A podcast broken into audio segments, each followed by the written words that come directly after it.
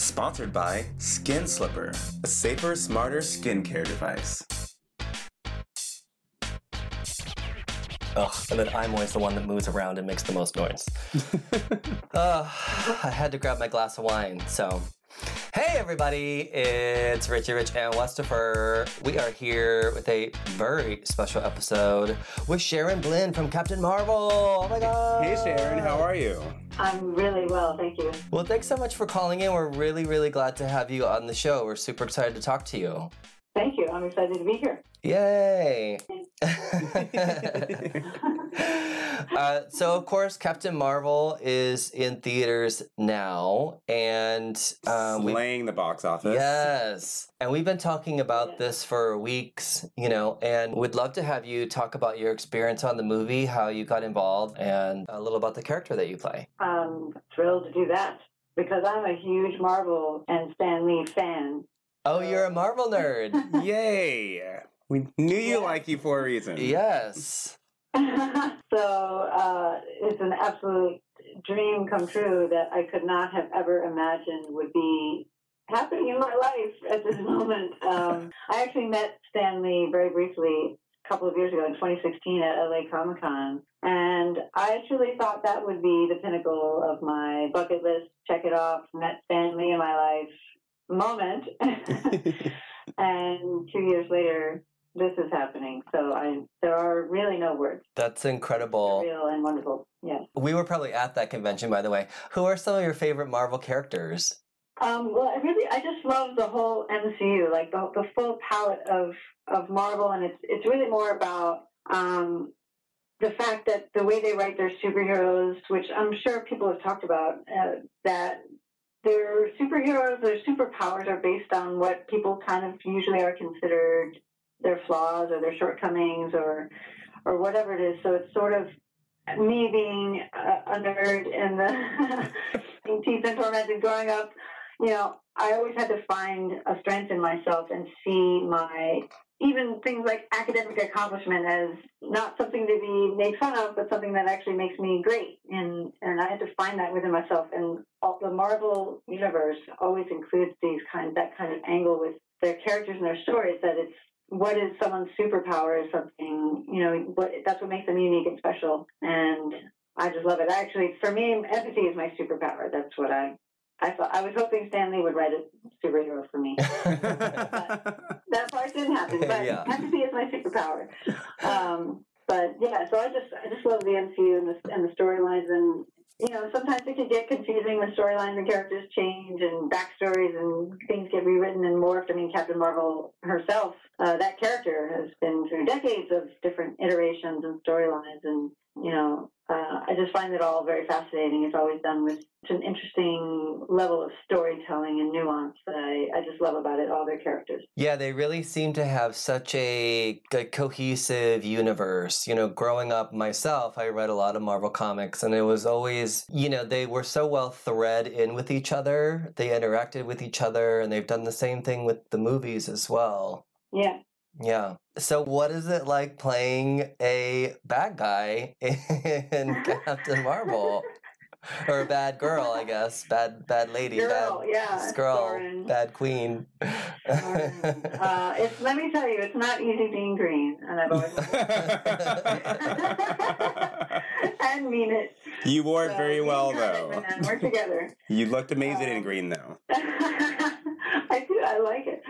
Um, it's fantastic, the whole process, and um, yeah, I can't really talk too much about it, do it, that kind of thing without giving away spoilers, so I won't say. But Mhm. um, that's what again what I love about Marvel is there's so much depth and layer to all the characters. So it's not just this kind of you know big bad evil person is that's all they are, and and the superhero is just that's all they are. You know, it's not just kind of this binary good versus evil thing. You know, there's there's real richness and character development and story to everything. So that's you know that's part of it. And so being part of a story that has all these complexity and nuances is really special. Totally. Speaking of processes, how was the makeup process for you in this role? It was awesome. I, uh, you know, my first day going to Legacy Effects, I was totally dorking out. I was taking pictures of the Legacy Effects sign and all the different stuff. I was in the inner sanctum of where all this incredible cinematic wonder uh, that I grew up. Hello? oh no, Oh. we've lost her. That's terrible. We you guys, splice her in we're gonna have to call her back. She's somewhere in the quantum universe. Yeah. Thanos just snapped, y'all. This is what happens with technology, y'all. We haven't moved. Hello. Hey, how? What happened? we, we lost you in the quantum realm some, somewhere. Oh my god! What happened? we have no idea. yeah. Oh, you dropped you dropped out right when you were Mhm. telling us just about uh, getting in to see the uh, the um, makeup space and the cinema uh, secret space for the first time. Yes. Uh, yes. Well, being inside this the space and seeing these, there's just decks, desks, and shelves, and filled with body parts and this thing and like metal joints being done, and then the 3D imaging. I did the whole thing of what I had to go through: the face casting and this 3D imaging. And the teeth, uh, getting fitted for the teeth and the lenses and everything was just it was I was just geeking out the entire time. And I think, Wow. I think they felt it because I just I, I had a perm smile on Yeah. the entire time.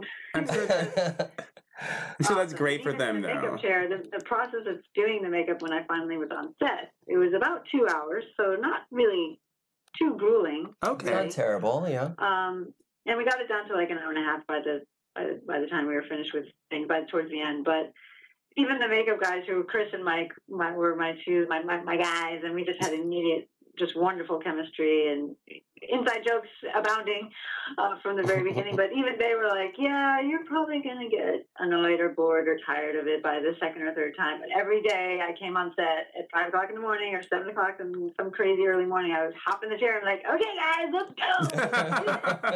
go."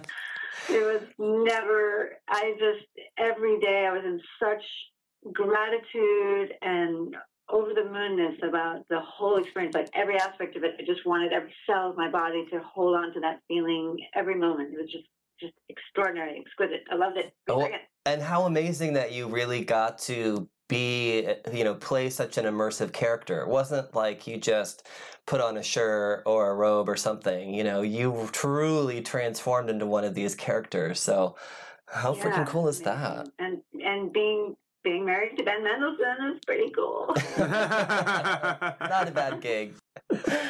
Oh, that was pretty awesome. Getting to like run and jump into his arms was great. Oh. Just even yeah, working with someone like him was incredible. He's so grounded and and real and present, and just you know we had these we had a very short time to cultivate an immediate kind of a connection and a bond, hmm and and also passed through all these prosthetics because we only saw each other on set in full gear. I did not meet Ben Mendelsohn as a humanoid until my very last day of shooting. Oh, how That's interesting. interesting. Oh, wow. I was wondering if you could tell us how much you did in like in real life practically like on location versus on set versus just green screen was was there sort of a mesh of all of those going on It was all on set and on location, with the exception of the reshoots that we did in December, which was blue screen actually. okay Um, so, because they were recreating some of the moments um, that we had already shot throughout the summer, just re- recreating some of some of the moments, and therefore they didn't bring the whole Kree ship back to life and yeah put that whole thing together. Um, and then the dinner scene also, we we shot another moment of the dinner scene at the house that we just, you know, it, it's extraordinary. The interior, the set designers recreated a house in Baton Rouge on Soundstage in Los Angeles. It's like magic of Hollywood. Right. It's incredible. That's amazing. Down to the detail. You know, I was thinking about it because I knew they were going to be reshooting some of that stuff. I was like, well, I'm not going back down to Baton Rouge, am I? Um, and there they had the dining room table, and they were only shooting it from a certain side, so they they created everything from that side of the table back uh, in with exactitude. It was kind of extraordinary. Wow. that is amazing. Yes. So uh, cool. I mean, it's we could just geek out about this probably for the next like three Right. hours. yes. Um, yes. so as far as like uh, you know, this is really the second movie that's had a female lead superhero. We're not counting Elektra, um, and it's done. First one for Marvel. Yeah, first one for Marvel. It's done Yeah. so incredibly well.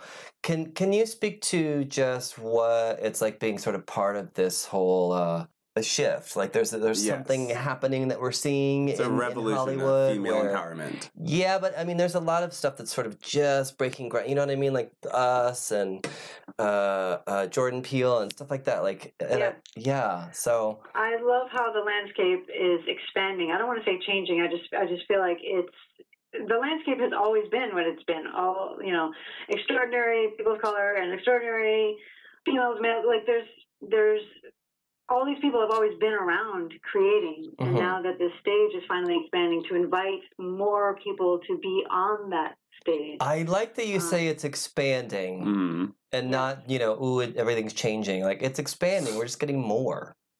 Yeah. Yeah. Or finally inviting and including more of everyone that so that it's more representative of actual humanity. you? Yes. Um, that that's what it should be. So, you know, as glacially as things in life and in Hollywood and everything might change, it's always a good thing for humanity to be truthfully reflected in our stories because our stories bring us together. Our stories can be shared across the spectrum of everyone who we are, and that's what connects us is just our shared humanity. Absolutely. So, Sharon, you are a cancer survivor and founded Bald is Beautiful, uh, which supports uh, ovarian cancer programs. And I'd just love for you to speak about that for a moment with our audience.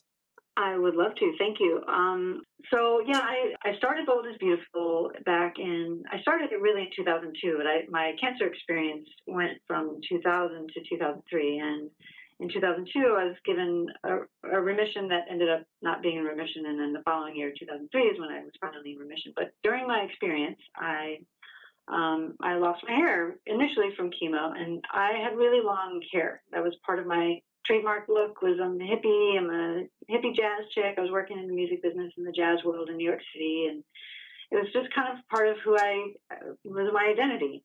And so when I faced the idea of losing my hair, um, it forced me to question, you know, how I was defining myself and my identity, and also then, of course, dealing with losing ovaries potentially and how biology defines us as women. And that sort of led you to create Bald is Beautiful, yes? Yes, I um I went through this experience where I um I, I decided to take some beauty photos for myself.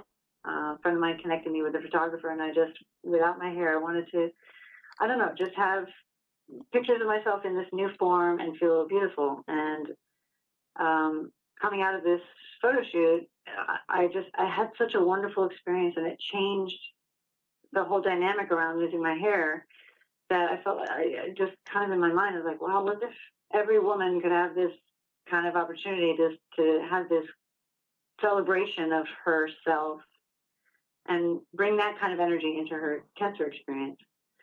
Um, and that included was like when I when I had the hair, I cut my hair short first, and we had a haircut party. Like yeah. who used to cut my hair. She this woman cut my hair since I was five years old. Always the same thing, just the split ends. Don't ever cut long. It was just keep my hair long. Yeah. And then Wow. she came to my house, uh, go to my parents' house where I was, I was down in Florida when this happened, and she cut my hair in their living room, looking out onto the water in in Florida. And and then a week later, really coming out, and I had a head shaving party. So I always kind of found a way, intuitively, to have a fun experience around something that's supposed to be very traumatic. Yeah, to embrace it and and you know change Yeah. that trajectory. That's amazing. and flip it over, you know, Yeah. to, to sort of okay, if I'm I can't control. This is kind of sort of a uh, like a Buddhist kind of approach. Uh, I'm not Buddhist or anything, but it's sort of you know I can't control what's happening. I can't control ha- having cancer, Hmm. but I can control my experience of everything that happens along the way. Yeah, don't treat it as a And loss, treat it as a like- celebration. Yeah, exactly. So that's that, and then I took a photograph with an actress who was doing the play Wit. I don't know if you're familiar with that play, but it's about a woman going through ovarian cancer, and she has a bald head in the play. And there was a production going on, and I shaved the actor's head, who was playing the lead. hmm And they there was a photographer there, and they shot these incredible pictures of us you know, having such a great time. And it was on the cover of the Miami Herald Arts and Leisure section, and my parents started getting all these phone calls from all these people who saw this article. We didn't realize it was going to be this huge thing in the newspaper. And they were saying how this photo was so joyful. They were going to send it to their aunt who was going through treatment, or they're going to stick it up on their office so that they see this joy every day and are inspired to, you know, overcome any of their obstacles with a sense of adventure Oh, I love that. So- yeah. And so I just realized, oh my gosh, there's just it's just an image. Yeah. I mean, our stories were in there where they, they they were talking about you know me and this other woman who were there both talked about going through cancer treatment, but this image on its own was having such an impact that I it just that's when it really sparked the idea of oh my gosh the power of an image to transform how we perceive ourselves, how people perceive the cancer experience for others or themselves, how we define what makes us women and what makes us beautiful. That's when the spark happened of I saw physical, empirical physical evidence that, oh my gosh, an image can actually have this incredible impact. And that's when I said, okay, when I finish with this cancer thing, I'm going to do all this Beautiful. That's amazing. And that's how it started. Eh. It- I felt like, okay, acting, modeling, was putting the image out there in ways Yeah. that are positive and empowering. Even if I'm playing someone going through cancer, I can, you know, depict it with the grace and the dignity and the joy that I actually exhibited in my own journey. So th- there's always images of, you know, the, the gray pallid, bedraggled, knocking on heaven's door woman going through treatment. And that's all out there. That's abundantly out there. I felt like, okay, but there's other ways we can talk about Mhm. cancer and depict it. And I want to be part of that. Wow, you are a strong on- woman. oh my gosh. course, doing things that are not necessarily cancer patients of yes there's with the statistics considering the Yeah. cancer statistics the number of women going through it or that we know someone who's going through it or even doesn't go past two degrees of separation Yeah. there are so many bald women out there that you might not know are bald you know some of them are bald some of them are wearing hats or scarves or wigs but yeah. everyone can connect to the experience and if we can put it in a positive light and an empowering encouraging light then we don't have to carry around the baggage of society telling us that we're not as beautiful without our hair or Mhm. we're not complete women without our breasts or our reproductive organs we can carry on with the really important thing of fighting to live Exactly, and it makes it less frightening as well. I'm sure the experience, instead of having this looming dread, with approaching it, you know, in a more positive way, is also more healing as well. yeah Yeah, because instead of you know the really the first question you get diagnosed the first question is oh fuck i'm going to die and holy shit i'm going to lose my hair that's like the second question for women Yeah. which i also found out of whack you know i met women who had a harder time losing hair than their breasts that they had already lost or Mhm. just fighting for their lives and i just thought man i, I really need to i want to do something to shift that dynamic because we can't afford that energy when we're trying to heal ourselves to have carry around shame or embarrassment or insecurity we, we just literally can't afford it absolutely. positive image out there saying, "Oh, I'm going to lose my hair. I'm going to look like that Yeah, on that show or in that movie or in that magazine." It's you know, yay. yeah, yeah. I mean, when you see representation, then it's not, you know, it takes away the the uh, loneliness of it. yeah, and actually that connects back into our conversation about Marvel and how important representation is. Where you see something like Black Panther and the success it had, and how many like people that connected with that either may or may not have already been into comic books or any of that other stuff, but just to have such a like a gorgeous film and have that complete representation in a way that's never been really seen before in that way, and what a positive impact that it that has, and how important it is for people. I think Captain Marvel is doing that for the for females, you know, in the, in that sense, and Absolutely. so important. Absolutely, yes. I love it all. Oh my God. Uh, Sharon, it's been just so great to speak to you. We're so happy that you gave us a call. How can our listeners get involved with Bald is Beautiful and how can they follow you on social? Um, well, I have a website. It's baldisbeautiful.org. There you go. And we'll put that in our website. notes. Yeah. Um, I, there is a Bald is Beautiful Facebook group as well. Um, and on Instagram, I'm at bald.is.beautiful. Fantastic. Love it. Following you now. You are an inspiring, beautiful woman. I'm looking at your headshot right now, actually. Yeah, I mean, What's that?